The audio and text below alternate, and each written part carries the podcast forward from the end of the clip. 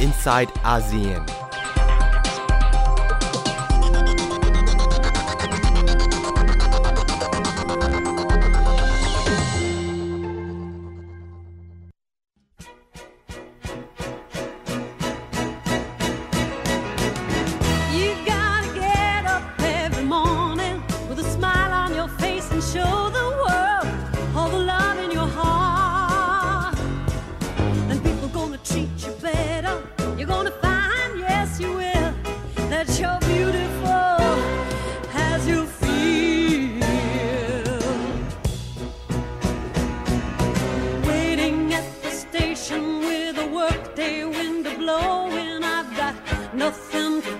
But watch the passers by.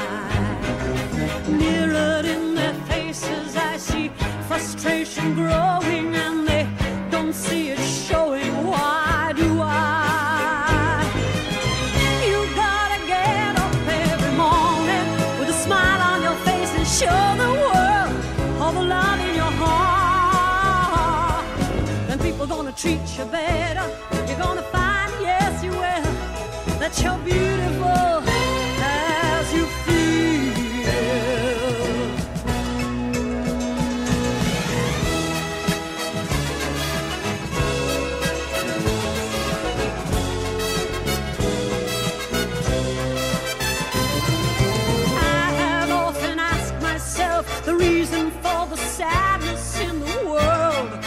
Where tears are just a lullaby. If there's any answer, maybe love can end the madness, maybe not. Oh, but we can only try. You gotta get up every morning with a smile on your face and show the world all the love in your heart. And people gonna treat you better. You're gonna find, you're beautiful. Yes, you're beautiful. You're beautiful as you feel.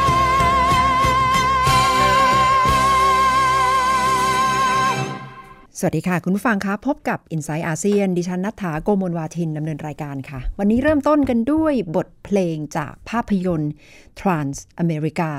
เป็นเสียงร้องของคุณบาบาร่าสไตรเซนนะคะ ภาพยนตร์เรื่องนี้คุณผู้ฟังถ้าเคยติดตามชม เป็นหนังเกี่ยวกับผู้ชายคนหนึ่ง ตัดสินใจ แปลงเพศเพื่อที่จะเป็นคนข้ามเพศแล้วผ่าตัดเปลี่ยนเพศสรีระตัวเองจริง ๆ หนังได้ฉายภาพไปเห็นการเดินทางของผู้หญิงคนนี้หลังจากที่ได้ผ่านการผ่าตัดแล้วนะคะ เพื่อที่จะเปลี่ยนข้ามเพศจากผู้ชายมาเป็นผู้หญิง อุปสรรคต่างๆ ที่เธอต้องเผชิญ กระบวนการตัดสินใจ การเข้าไปขอคำปรึกษาจากจิตแพทย์ ปฏิกิริยาจากคนรอบข้างที่มองเธอ การยอมรับ การไม่ยอมรับคำพูดเยาะเย้ยถากถาง หรือว่าคำชื่นชม มีทุกรูปแบบที่เกิดขึ้นกับผู้หญิงคนนี้ ซึ่งก็ได้เห็นภาพสะท้อนที่ภาพยนตร์นำเสนอออกมา ถึงบริบทของสังคมอเมริกัน ที่มองคนข้ามเพศ มีความน่าสนใจอย่างยิ่งยวดค่ะ10 12 ปีผ่านไปนะคะ ปีที่หนังออกฉาย 2015 ปีนี้ 2017 จะว่าไปบริบทการเมืองโลกเปลี่ยนไปมากทีเดียว เกี่ยวกับการมองคนข้ามเพศ ได้เห็นการออกมาต่อสู้ของกลุ่มคน LGBT สหรัฐจะว่าไปก็ถือว่าเป็นประเทศชั้นนำระดับต้นๆนนะคะ ที่มีนโยบาย มีแนวทางมาตรการต่างๆ เพื่อออกมายอมรับกลุ่มคนรักเพศเดียวกัน กลุ่มคนหลากหลายทางเพศ กลุ่มคนข้ามเพศ ออกมาอย่างต่อเนื่องโดยเฉพาะในยุคของอดีตประธานาธิบดีบารักโอบามา อย่างเช่น นโยบาย ให้คนข้ามเพศ ที่อาจจะเป็นผู้ชายแต่งหญิง ผู้หญิงแต่งผู้ชาย สามารถสมัครเข้ารับราชการทหารได้ เป็นนโยบายที่ออกมาอย่างชัดเจน แต่ยังไม่มีผลในทางปฏิบัติ ปรากฏว่าพอถึงยุคของประธานาธิบดีโดนัลด์ทรัมป์อยู่ๆสั่งห้ามคำสั่งนี้นะคะ บอกว่าจะไม่มีผลบังคับใช้ และจะไม่ยอมรับคนข้ามเพศเข้าไป รับราชการในกองทัพ ซึ่งก็มีเสียงต่อต้านตามมามากมาย บริบทการเมืองของสหรัฐเปลี่ยนไปมากค่ะ คุณผู้ฟังคะในช่วงที่ประธานาธิบดีโดนัลด์ทรัมป์ขึ้นเป็นผู้นำประเทศ กลายเป็นผู้นำที่นำความแตกแยกทางความคิด ก่อให้เกิดอคติลำเอียง ต่อกลุ่มคนหลากหลายทางเพศ ต่อกลุ่มคนที่สีผิว ไม่ใช่คนผิวขาว อย่างเช่น กลุ่มคนเอเชีย กลุ่มคนแอฟริกันอเมริกัน ก็จะรู้สึกว่า โดนคำพูด ถากถางหรือว่าดูหมิ่นศักดิ์ศรีของความเป็นมนุษย์ จากประธานาธิบดีโดนัลด์ทรัมป์แต่แน่นอนนะคะสำหรับกลุ่มคนลาติโนหรือว่า Asian American บางคนก็อาจจะชื่นชอบนโยบายของประธานาธิบดีโดนัลด์ทรัมป์ค่ะ ซึ่งปฏิกิริยาเกิดขึ้นมีความหลากหลายแตกต่างกันออกไป แต่ในแง่ของบริบท ในแง่ของความเปิดต่อความหลากหลายในสังคม ถ้าเทียบกับยุคของประธานาธิบดีโอบามา ก็ถือได้ว่าลดน้อยถอยลงในเชิงนโยบาย และเมื่อหันไปดูประเทศในกลุ่มสแกนดิเนเวีย อย่างสวีเดน นอร์เวย์ ฟินแลนด์ ประเทศเหล่านี้มีนโยบายโอบรับ นโยบายรวมเข้ามา สร้างความเป็นหนึ่งเดียว อนุญาตให้คนข้ามเพศ จดทะเบียนแต่งงานสมรสกันได้ถูกต้องตามกฎหมาย มีหลักกฎหมายรองรับ นโยบายสวัสดิการต่างๆ ของภาครัฐรองรับกลุ่มคนข้ามเพศ และการแต่งงาน คู่รัก เลสเบี้ยน เกย์สามารถจัดงานแต่งงาน และเดินไปเดินมาตามท้องถนน จับมือแสดงออกกันได้อย่างเปิดเผยโดยที่ไม่ต้องรู้สึกว่าสังคมกำลังปิดกั้น หรือต้องหลบหลบซ่อน ๆ นะคะ แสดงให้เห็นถึงทัศนคติของผู้คนในสังคมที่เคลื่อนไปพร้อม ๆ กันผ่านนโยบายของภาครัฐ เพื่อที่จะพยุงผู้คนที่หลากหลาย แต่สำหรับกลุ่มสแกนดิเนเวียก็ต้องยอมรับนะคะว่าเป็นกลุ่มประเทศชั้นนำในระดับโลก และมักจะมีนโยบายนำที่ให้ความสำคัญกับชีวิตและความรู้สึกของผู้คน สวัสดิการสังคม การดูแลประชากรเป็นไปอย่างดีมาก แต่อีกด้านหนึ่งก็ปฏิเสธไม่ได้เรื่องของการจ่ายภาษีนะคะ ว่าสูงทีเดียว แต่ภาครัฐก็พยายามที่จะมีนโยบาย ตอบรับความแตกต่างหลากหลายในสังคม ซึ่งเป็นจุดแข็งของกลุ่มประเทศสแกนดิเนเวียค่ะ เมื่อพูดถึงประเทศไทย และกลุ่มประเทศในเอเชียตะวันออกเฉียงใต้ เรื่องคนข้ามเพศถือว่าเป็นเรื่องละเอียดอ่อนนะคะ ไม่สามารถเปิดเผยยังไม่มีกฎหมายรองรับอย่างชัดเจนในเอเชียตะวันออกเฉียงใต้ และยังมีกฎหมายกดทับในหลาย ๆ เรื่อง เห็นได้ชัดก็คืออย่างมาเลเซียยกตัวอย่างที่จะมีกฎหมายลงโทษรุนแรง ถ้าผู้ชายมีความสัมพันธ์ทางเพศกับผู้ชายนะคะ ซึ่งได้กลายเป็นข้อหาที่อดีตผู้นำมาเลเซียนำมาใช้ เพื่อเป็นข้ออ้างลงโทษทางการเมืองต่อคู่ต่อสู้ทางการเมือง เกิดขึ้นมาแล้ว หรืออย่างสิงคโปร์ก็มีกฎหมาย ระบุว่า ห้าม ผู้ชายมีอะไรกัน เป็นหลักกฎหมายที่เกิดขึ้นเลยนะคะ ซึ่งแน่นอนว่า ในทางปฏิบัติคนก็อาจจะไม่ได้เชื่อขนาดนั้น แต่ในแง่ว่าเมื่อมีกฎหมายแล้วก็เป็นกรอบที่ครอบครอบงำทางความคิดแล้วสร้างบรรยากาศหวาดกลัวให้กับประชาชน เพราะฉะนั้นเห็นได้ชัดว่าเรื่องของเพศสรีระ เรื่องของเพศวิถี เรื่องของความสัมพันธ์ในเชิงเพศสภาพ เกี่ยวข้องกับการเมือง เกี่ยวข้องกับความสัมพันธ์ การต่อรองเชิงอำนาจของภาครัฐ ที่จะเข้าไปควบคุม จัดการกับร่างกายกับความสัมพันธ์ของผู้คนในสังคมผ่านมิติเรื่องเพศค่ะ เล่าให้ฟังแบบนี้เพื่อที่จะพยายามให้คุณผู้ฟังได้เห็นภาพว่า แล้วทำไมชีวิตของคนข้ามเพศถึงรู้สึกว่า มีกรอบปิดกั้น และไม่สามารถที่จะเปิดเผยตัวเองได้ หรือสำหรับคนบางคนที่เดินออกมานอกกรอบ ของเพศสภาพที่สังคมกำหนดไว้ก็จะรู้สึกถึงแรงกดดันว่าอาจจะไม่ได้รับการยอมรับ ยกตัวอย่างค่ะ ผู้ชายในสังคมไทยบางคนอาจจะรู้สึกว่าจิตใจ ไม่ใช่ผู้ชาย แต่ไม่กล้าเดินออกนอกกรอบ ไม่กล้าที่จะข้ามเพศ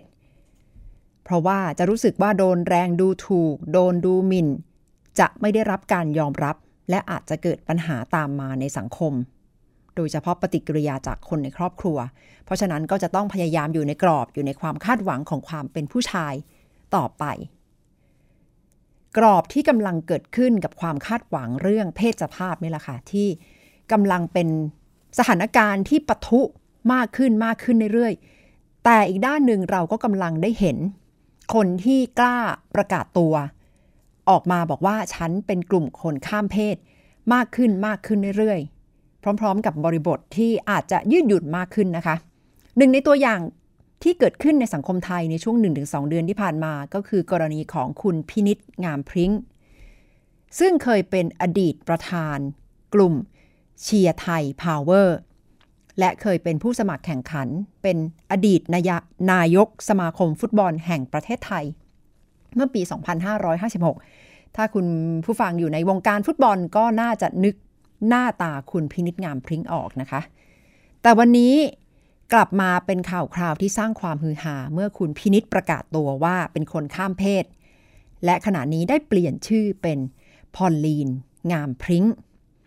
ดิฉันรู้จักพี่ป้อนะคะ ชื่อเล่นของคุณพอลลีนก็คือ คุณป้อ รู้จักกันมานานหลายสิบปีค่ะ ในสมัยที่ทำข่าวใหม่ ๆนะคะ ก็ได้รู้จักในช่วงที่ยังเป็นคุณพินิษคราวนี้มาพบกันอีกครั้งเมื่อคุณพินิษเป็นคุณพอลลีนแล้ว ดิฉันก็เลยถามนะคะว่า กระบวนการต่อสู้กระบวนการทำความเข้าใจ ระหว่างพินิษกับพอลลีนเป็นอย่างไร แล้วทุกวันนี้พอลลีนต้องปรับตัว ต้องเผชิญกับความคาดหวังอย่างไรในสังคมค่ะ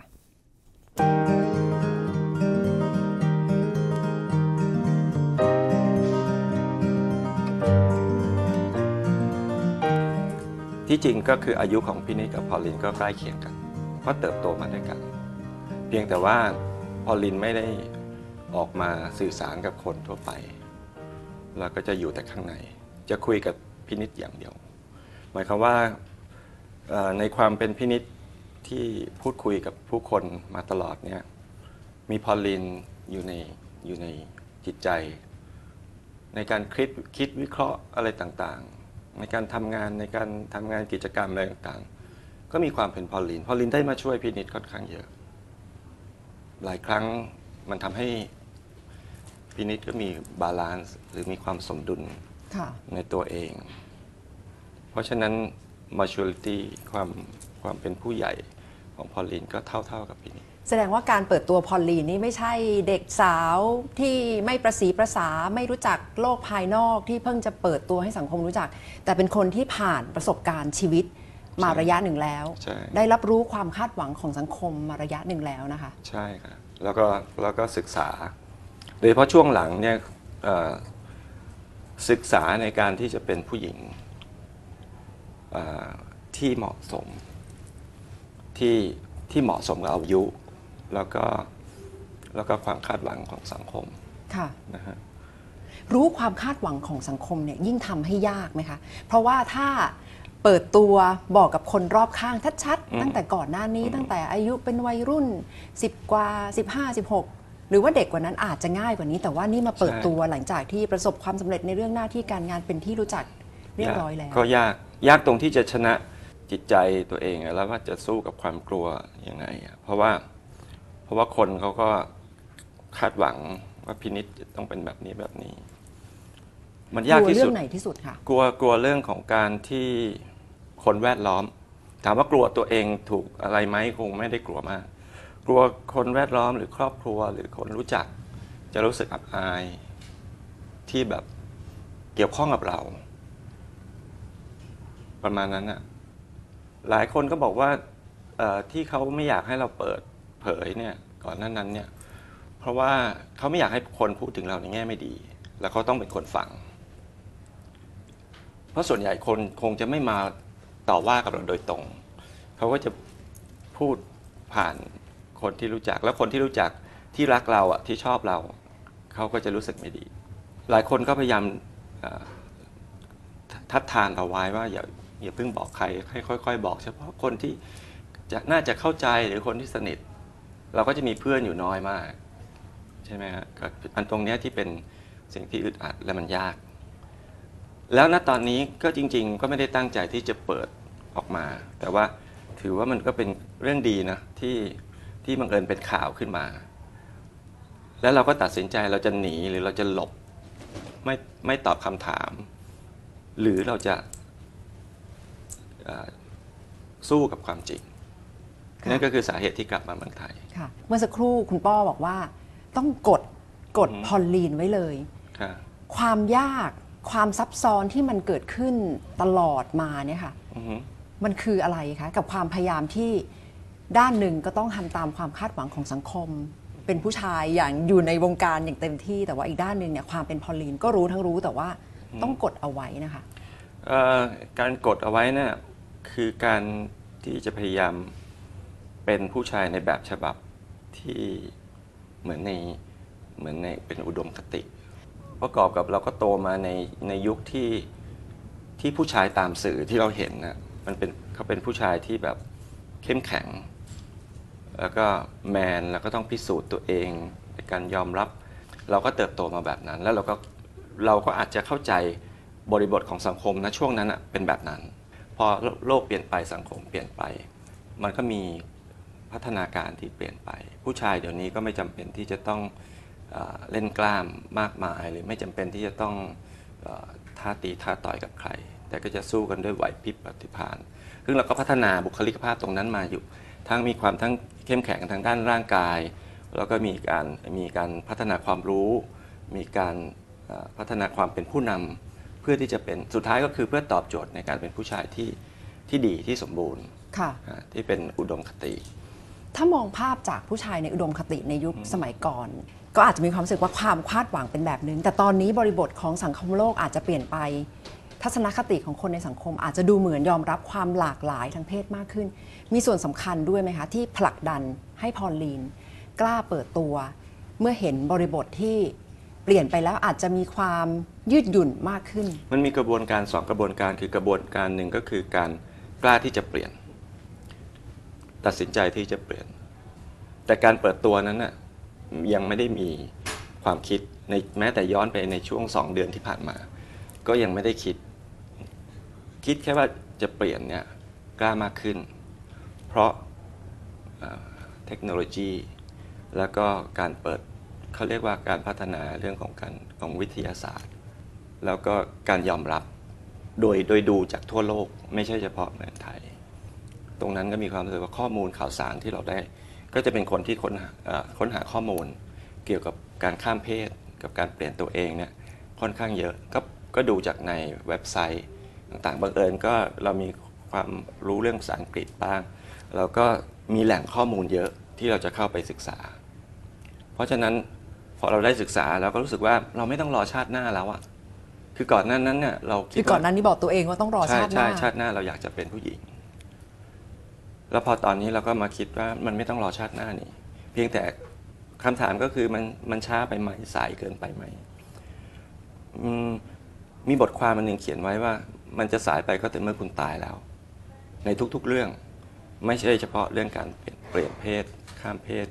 ในทุกๆเรื่องอะ จะเราจะเริ่มต้นอะไรใหม่ คนก็มักจะมีข้ออ้างว่ามันจะสายไป เพราะฉะนั้นพอเราพอเราได้รับรู้แล้วจริงๆมันก็เป็นความจริงเราก็มีต้องคิดกับตัวเองว่ามันไม่ใช่ มันไม่ใช่สายไป มันอยู่ที่ว่าเราจะทำหรือไม่ทำเพราะมันมีเหตุการณ์ที่ว่าก็เขารู้กันเอง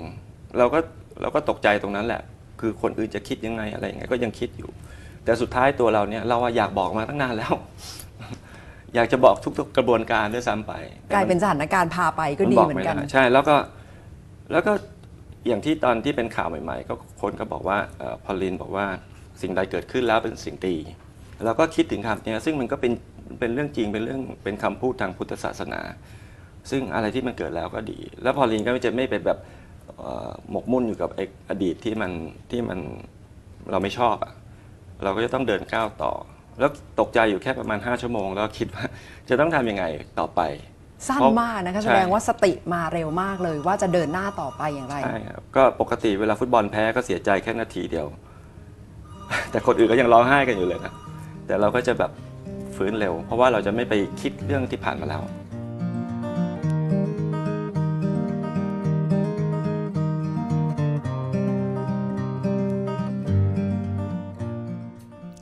เป็นเรื่องราว มุมหนึ่งที่เป็นประสบการณ์ตรงนะคะ ของคุณพอลลีนงามพริ้งนำมาฝากกันค่ะ ซึ่งอย่างที่คุณพอลลีนเล่าให้เล่าให้ฟังนะคะ ว่าตอนแรกไม่ได้คิดว่าจะเปิดตัว คิดว่าจะอยู่เงียบๆปิดปิดตัวไปเรื่อยๆนะคะ แต่ว่าสถานการณ์พาไปในที่สุดเมื่อต้องเปิดเผยออกมา ตอนนี้ก็มีโครงการเตรียมที่จะทำ อะไรหลาย ๆ อย่างเกี่ยวกับคนข้ามเพศค่ะ และเรื่องหนึ่งที่เห็นได้ชัดเลยก็คือ หลังจากที่เปิดตัวออกมา มีคนถามไทย มีคนขอคำปรึกษาเยอะมาก ว่ามีอาการสับสน ไม่แน่ใจ เจอแรงกดดันจากภายในครอบครัว จากความคาดหวังแล้วจะต้องวางตัวอย่างไรทำให้คุณพอลลีนบอกว่าเห็นได้ชัดว่าคน เผชิญความทุกข์ที่หนักมากนะคะสำหรับคนที่สับสน ว่าตกลงเราเข้าข่ายเป็นคนข้ามเพศหรือไม่ การที่ได้พูดคุย รับฟัง และคุยกันอย่างตรงไปตรงมาก็อาจจะเป็นส่วนหนึ่งที่ช่วยให้ความทุกข์ใจคลายลง และน่าจะนำไปสู่การไขปริศนาได้นะคะว่า คนคนนั้นเป็นคนข้ามเพศ อย่างที่ตัวเองรู้สึกหรือไม่ค่ะ ซึ่งคุณพอลินก็บอกว่าอาจจะพยายามทำโครงการเหล่านี้เพื่อที่จะคลายความทุกข์ให้กับผู้คนนะคะ เป็น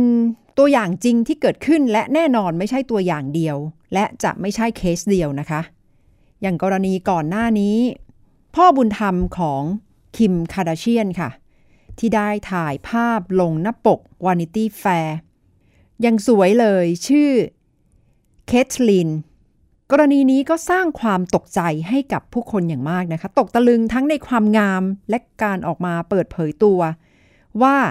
ที่สุดแล้วเขาก็คือคนข้ามเพศ เธอก็คือคนข้ามเพศ ที่มีความเป็นผู้หญิงอยู่ในตัวมายาวนาน ชื่อคุณบรูซเจนเนอร์บอกว่าเก็บความลับนี้มายาวนานมาก แล้วในที่สุดก็กล้าที่จะเปิดเผยตัว และรู้สึกเป็นตัวเองจริง ๆ กับการได้แต่งหน้าทำผม การเป็นผู้หญิงจริง ๆ ค่ะ เรื่องแบบนี้เป็นเรื่องที่ซับซ้อนนะคะ เกี่ยวข้องกับเพศวิถีและความคาดหวังของคนในสังคม ซึ่งไม่ได้เกี่ยวข้องกับคนคนนั้นคนเดียว แต่หมายถึงผู้คนสังคมปฏิกิริยารอบข้าง และกระบวนการต่างๆ ในสังคมว่าจะรับจะปฏิเสธ หรือจะอยู่ร่วมกันอย่างไรค่ะ เพราะว่านี่ก็คืออีกหนึ่งปรากฏการณ์ที่เกิดขึ้นในสังคม และไม่สามารถกดทับ ไม่สามารถที่จะปฏิเสธได้ว่า คนเหล่านี้ไม่มีอยู่จริง เพราะว่าพวกเขามีชีวิตมีตัวตนมีอัตลักษณ์กันจริง ๆ และเป็นหนึ่งในประเด็นสถานการณ์ที่เกิดขึ้นจริงในเอเชียตะวันออกเฉียงใต้ด้วยนะคะ ซึ่งแนวนโยบายของภาครัฐหลาย ๆ ประเทศในเอเชียตะวันออกเฉียงใต้ก็ยังมีความ น่าตกใจอยู่ในแง่ของการกดทับกลุ่มคน LGBT ค่ะ ทั้งหมดคือ i n s i ซ e ์อาเซีนสำหรับวันนี้ค่ะ ดิฉันจะลาไปด้วย บทเพลง I Will Survive ซึ่งเป็นเพลงที่รับรู้กันนะคะว่ากลุ่มคน LGBT ชื่นชอบมากถึงกับเรียกว่าเป็นเพลงชาติสำหรับกลุ่มคนหลากหลายทางเพศค่ะสำหรับวันนี้ดิฉันนัฐถาโกมลวาทิน สวัสดีค่ะ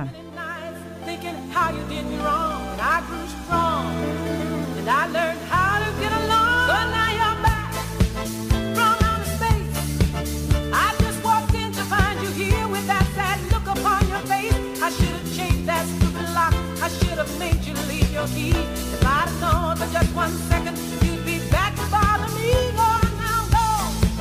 Walk